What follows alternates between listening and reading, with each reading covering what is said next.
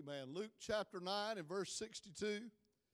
And you'll have that on your screen. I'm, I'm reading out of the New King James Version, and that's what you have on the back of your pew. And if you, of course, any electronic device that you'd like to use will be absolutely fine. Amen. Luke chapter 9, verse 62. When you see it, say, Praise the Lord. But Jesus said to him, No one, having put his hand to the plow and looking back, is fit for the kingdom of God. I want to speak to you on the subject go plow. Let's pray. Father, Lord, we need you now. We need your anointing, dear God. Lord, if this is just my words falling on human ears, it's probably not going to make much of a difference. But somehow, if your spirit can work in and through your word in our hearts, it can be a life changing moment for us. Not only for us, but for our families, our children, our spouse, our neighbors. Lord, for this church, this community. We're praying, God, that your word would not return void, that it go forth and do its intended purpose, and you promised that it was, it would, and we claim and believe that promise in Jesus' name. Amen. Amen. Give him one more hand for his word today.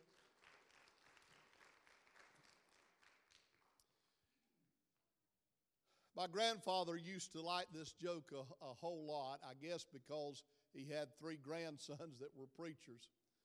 But he loved to hear about the young man that uh, went to his pastor and said, You know, everywhere I go, all of the time, appearing before me in front of my eyes, I see the letters G P.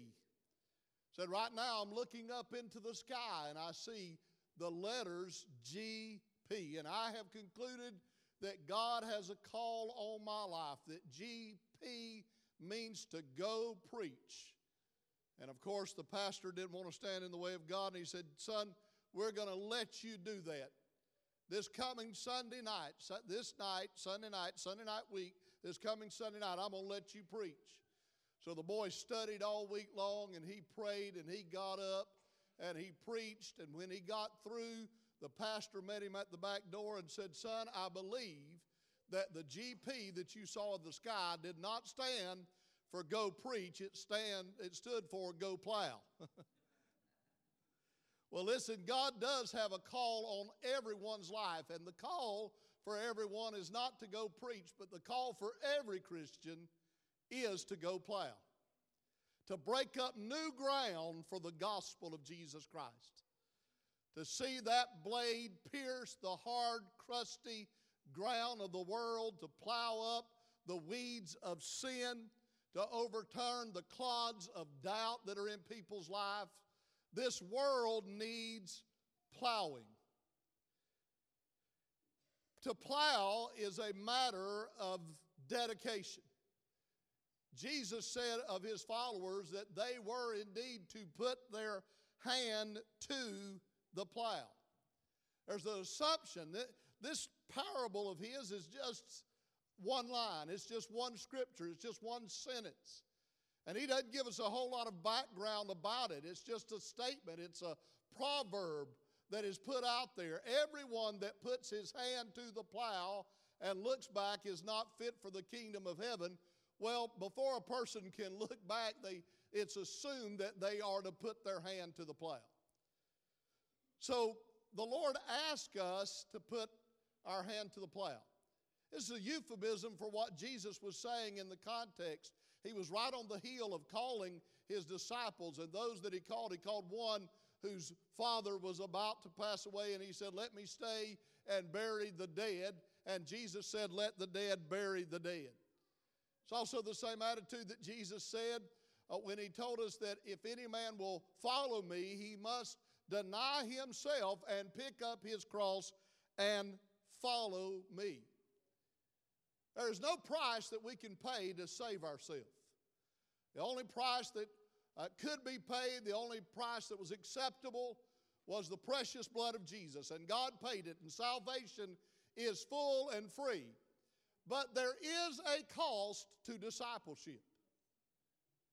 There is something that we have to do in order to follow Jesus.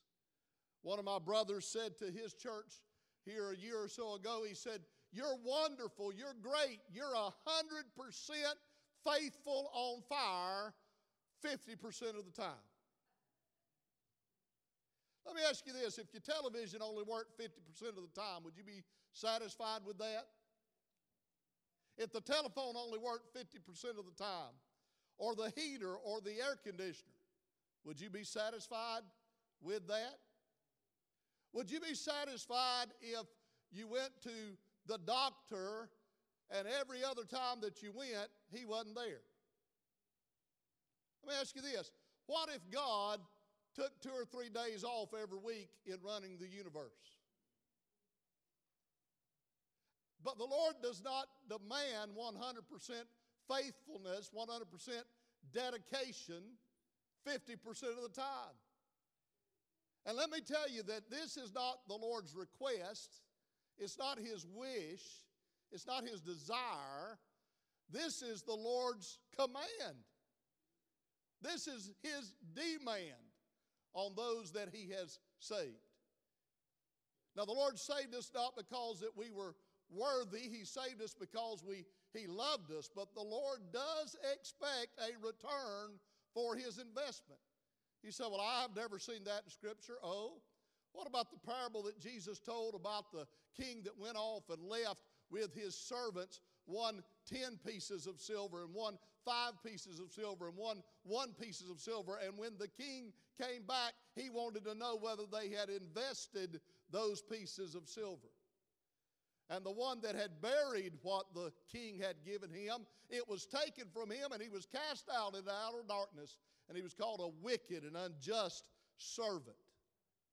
So the Lord does expect. You know, what you do at church, and for those of you that work and labor in the church, I thank you so much for that.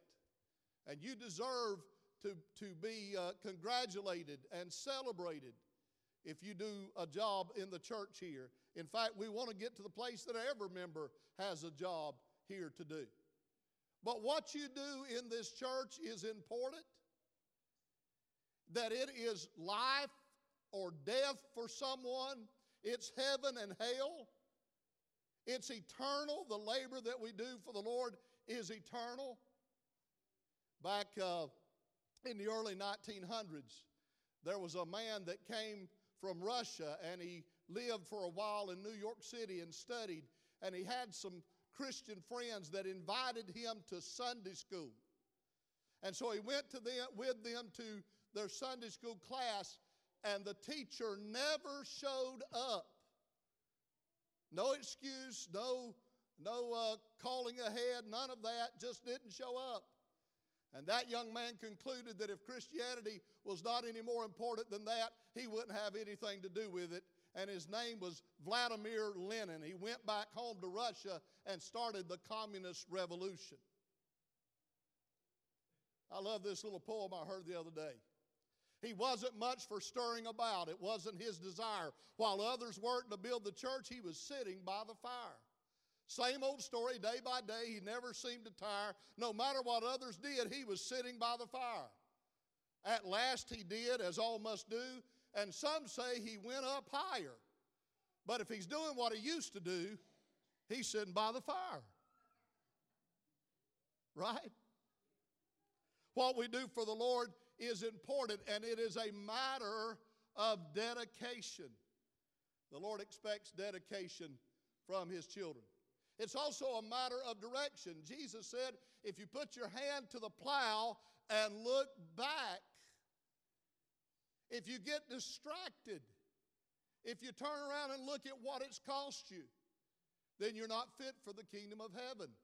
It's so very easy to get distracted in our world. One of our issues is that we have a skewed view of what worldliness is.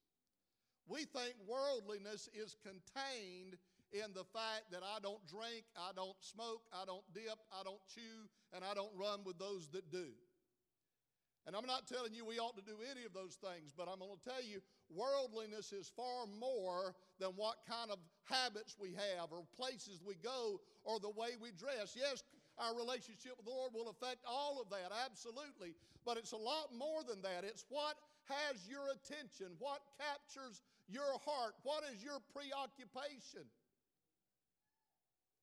I'm afraid that there are going to be people in hell over a bass boat. I'm afraid that there are going to be people in hell over a deer stand. I'm afraid there's people that are going to miss heaven over a little league baseball game.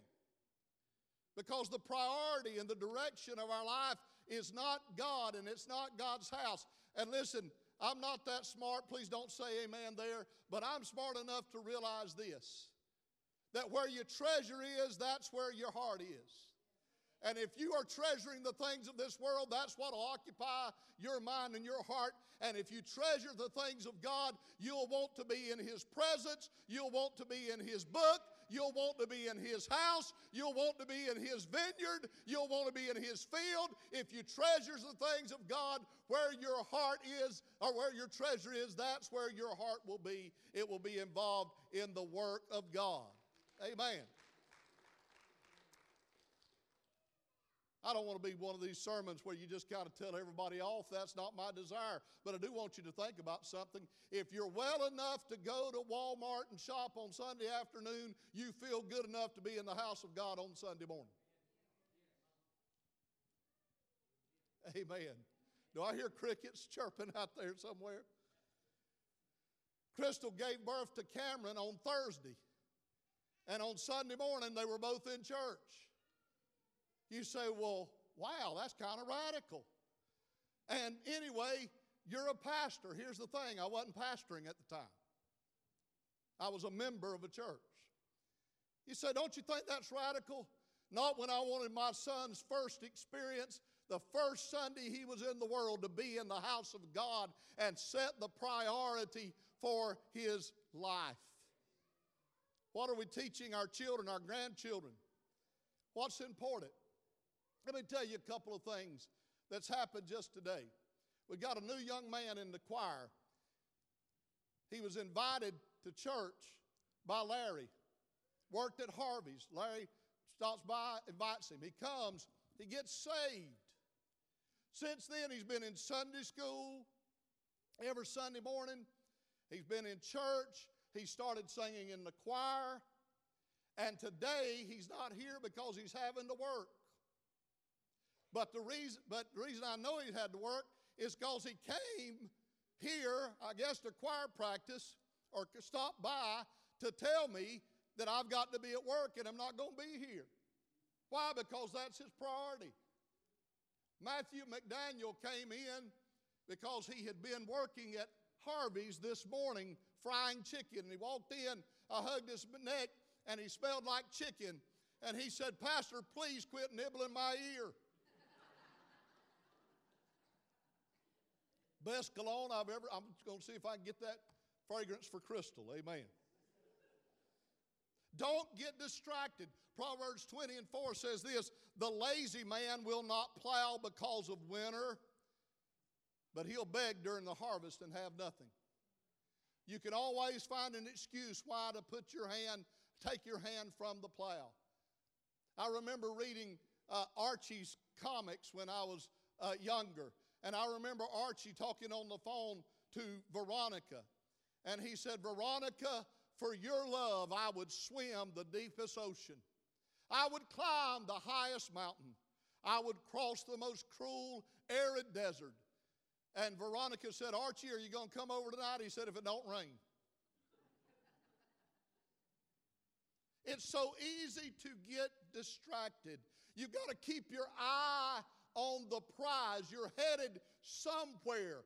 Where you are, you can look around and say, I'm tired of this dry soil. I'm tired of these weeds. I'm tired of this hard earth. I'm tired of the mule. I'm tired of the plow. I'm tired of the blisters. But what keeps you going is there's a direction. And Jesus said, if you want to keep your hand on the plow, you got to look where you're going and not where you've been. You can't look around you at what's going on. You can't look at the lack of fruitfulness that you're having right now. You've got to keep your eye on the prize. And that's why the writer of Hebrews said to us, said, Therefore, brethren, seeing that we are compassed about with so great a cloud of witnesses, let us uh, lay aside every weight and sin that, that does so easily beset us, and let us run with endurance the race that is set before us, looking unto Jesus, the author and the finisher of our faith, who for the joy that was set before him endured the cross, despising the same, and is set down at the right hand of the throne of God. I'm going to tell you when Jesus was on that cross,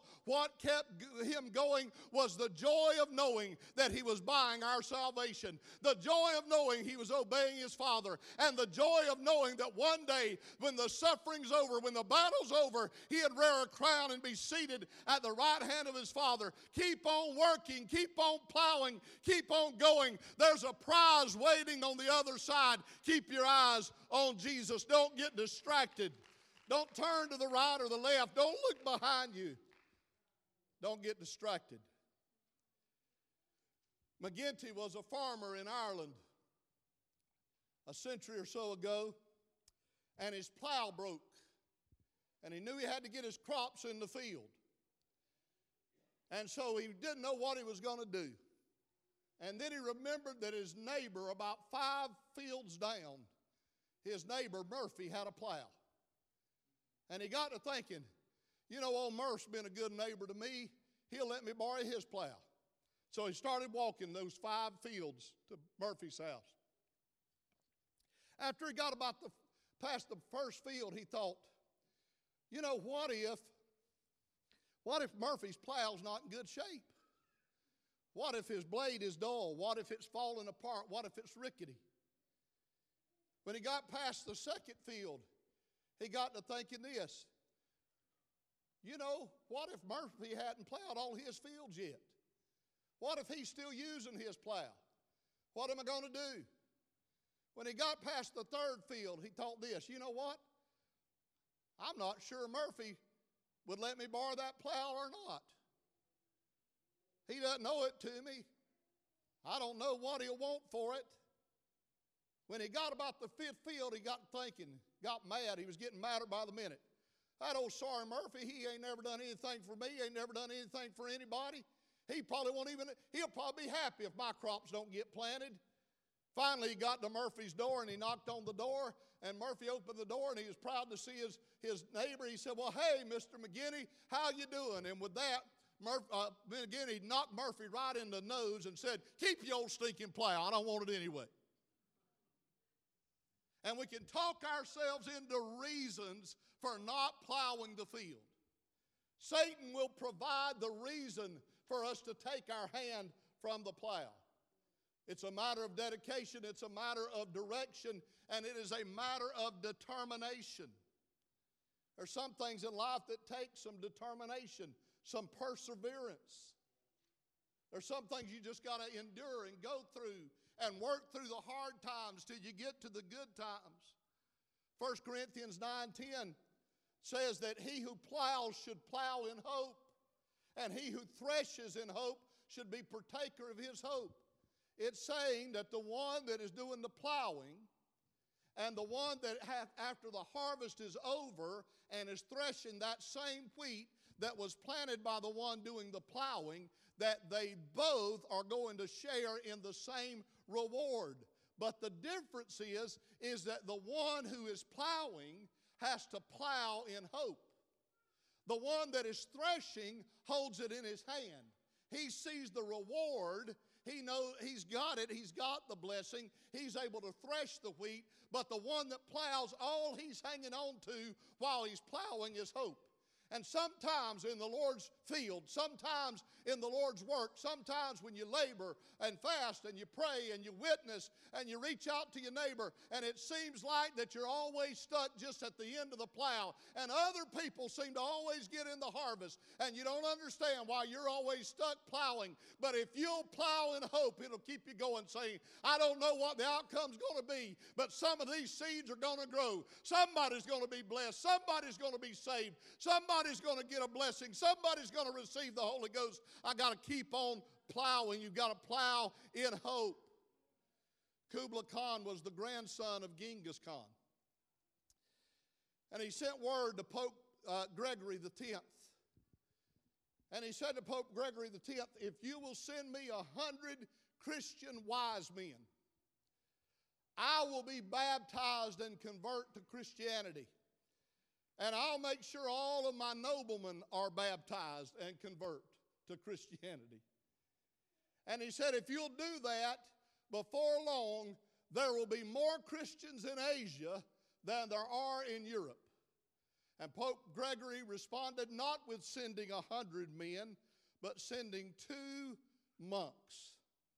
Those two monks got as far as Armenia and got road weary and turned around and came back home.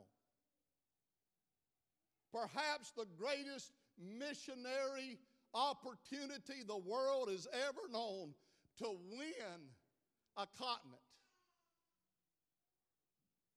And one leader said it ain't that important, and the two that were sent didn't think it was important enough to keep going.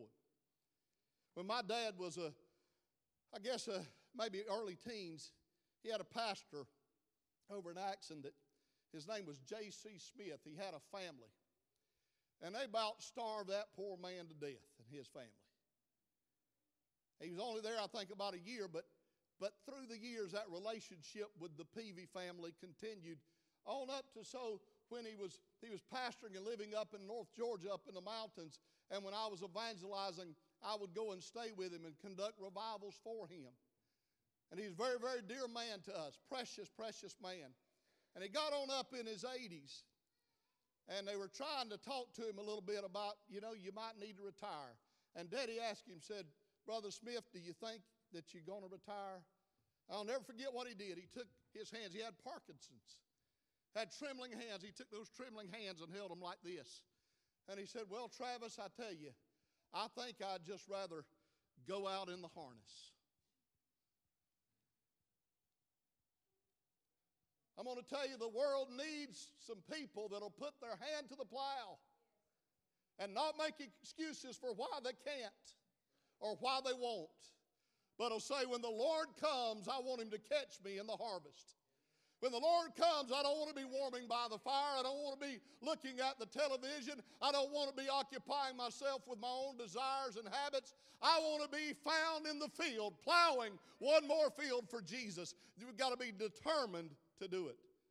And it's a matter of destination. Did you know where you're facing determines where you're going? When an airplane takes off, the coordinates, if it is off by one one thousandth of a, of a percentile, they may think that they're headed to Hawaii, but they'll end up in Australia. Because the further they go, the further they get away from their destination, even by a slight miscalculation. Which way you're facing determines where you're going, and what you're doing determines what you're becoming. Your habits, where you spend your time, where I spend my time, not only determine what I do with my time, they determine who I am becoming. They are my life my preoccupations, my habits, my hobbies, my vocation, those make a life.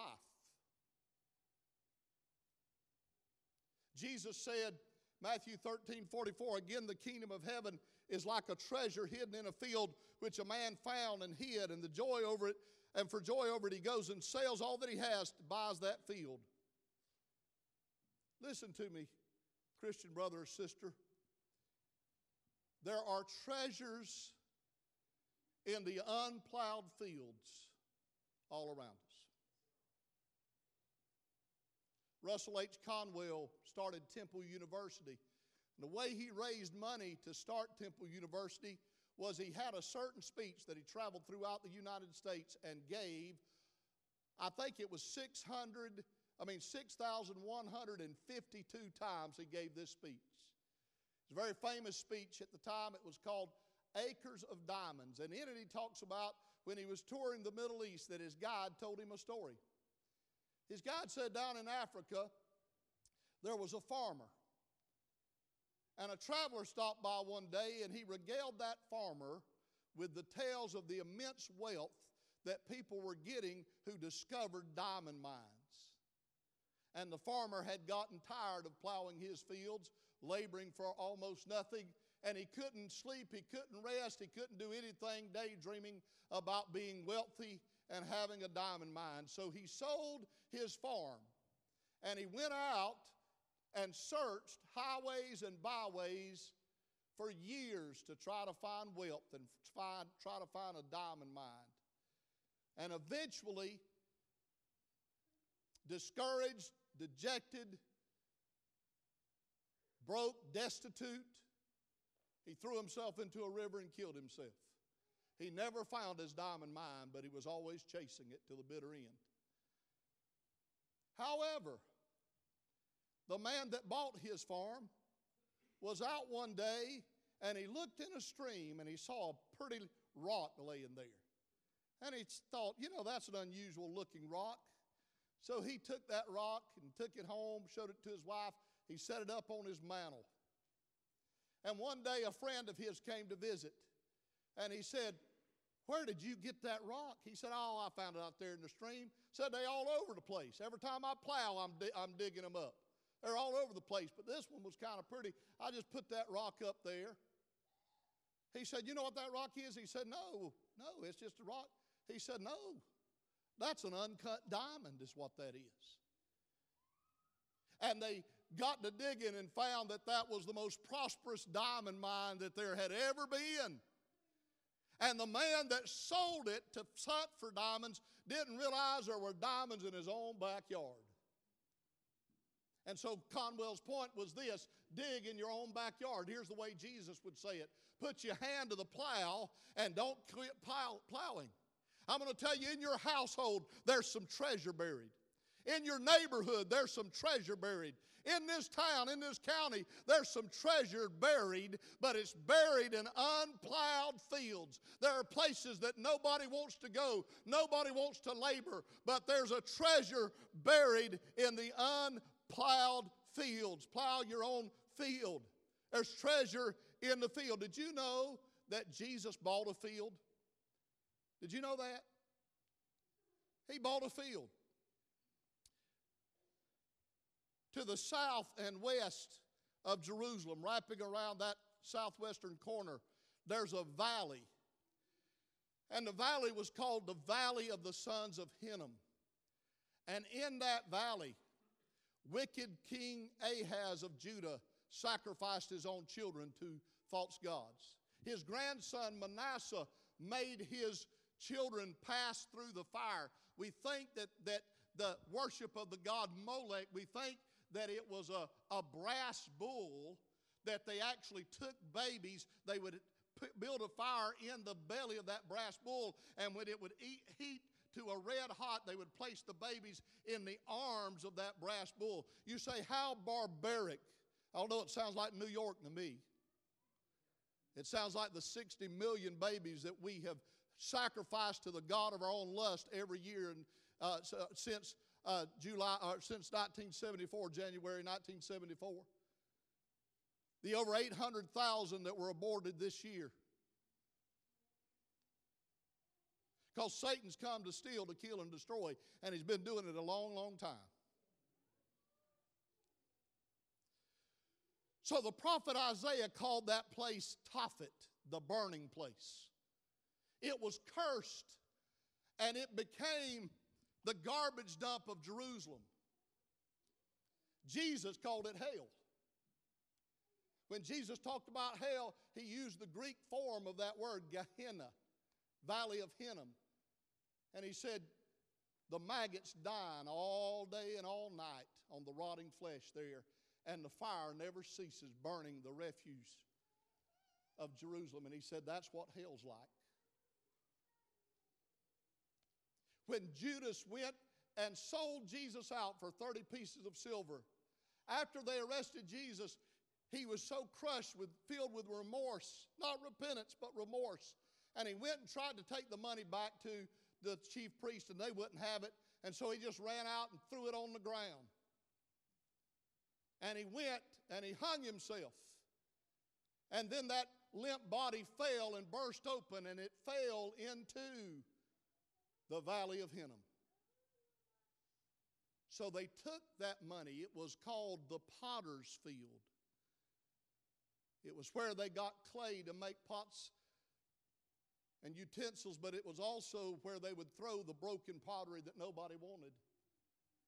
And they took that field, they took that money, and they purchased that for a place to bury strangers. So to this day, cemeteries that are for the indigent are still called potter's fields to this day.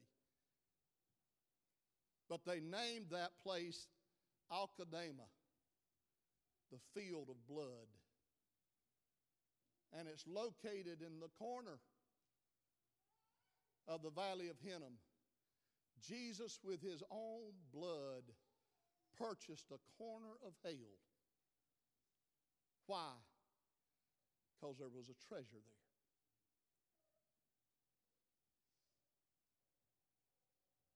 Said a man found a treasure in a field and he went and sold all that he had with joy to buy it. And Jesus looked at you and I that were on our way to a devil's hell, and with his own blood, he purchased a field in the corner of hell to save us. There's places in this county I don't want to go. There's places in this county that I don't even like to drive through in the daytime. Places here in town that if I don't have business down that road, I'd rather not go. But when Jesus looks at it, he doesn't see the hard, crusty, weed covered, stony field. He sees a treasure in that field. It's a matter of decision. Will you put your hand to the plow? Will you plow the field? One writer used to, uh, one writer wrote these words, songwriter. He said, I used to think that we had all the time we need to plow the field and plant the seed.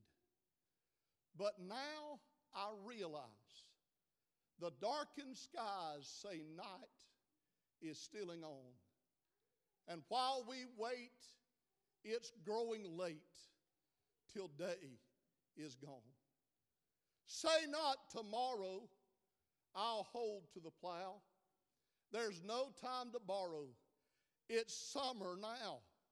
The countless millions reach out for mercy's hand while God's still searching for someone to till the land.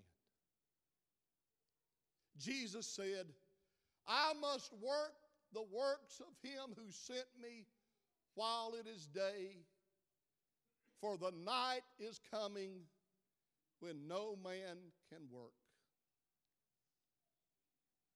There's treasure in the field. What you do for the Lord matters. It matters. When you're standing at the back door greeting, you don't ever know what Sunday somebody who's on the very edge of suicide stumbles in that back door. And your smiling, loving face may be the thing that touches a chord in their cold, cold heart. Well, that, that was so beautiful. That that video of those of those of the kids and and and uh, and you know, some of it was comical and funny, funny, and, and we enjoyed it all of that. But what y'all are doing back there is you're planting the eternal Word of God in their hearts.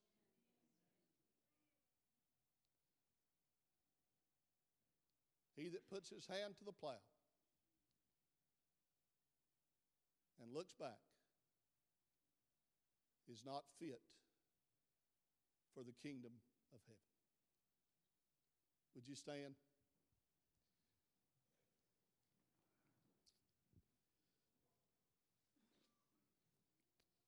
Let's pray. Father God, thank you for the convicting power of your Spirit. And I'm thankful, Lord, for when there are lost in our midst and you convict them of their sins. But Lord, it's no mean thing when you convict those of us that are saved of our sins. Your word says to those that knoweth to do good and doeth it not, then to them that's sin. Lord, probably the vast majority of people that are here this morning are not out committing sin, committing immorality. There's some people here that really love you. But oh God, forgive us, forgive me for what I omit. Somehow, some way, God, there's no condemnation in this word, there is conviction. It says, I've got to change my focus, I've got to change my priority. I've got to see with new eyes. I've got to, I've got to look around me and realize there's treasure buried in the field. There's souls.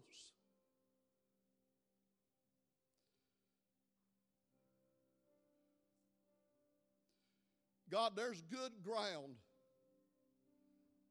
There's good ground that's buried in some fallow fields. Somebody's got to go in there and start turning the soil.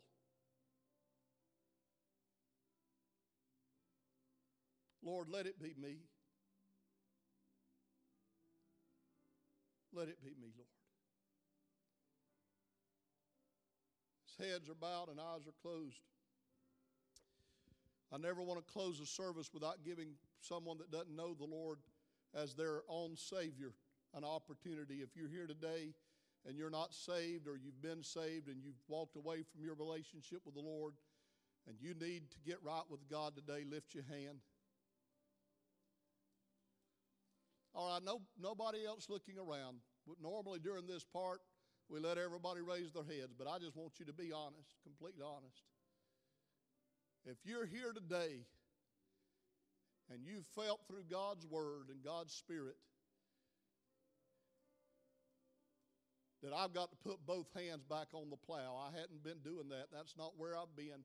I've been distracted. I want to put, I want to keep my eye on the Lord and I want to keep my hand on the plow. And I'm willing, if the Lord will help me, and He will, and if the Lord will show me, and He will, I'm willing to plow the field. If that's you, lift your hand. Your pastor's got his hand up if that helps you any. All right, look at me today. Look at me. Could we make our way to this altar and cry out to God for Him to sharpen our plow and for Him to set us in those fields? Come on from all over this place this morning.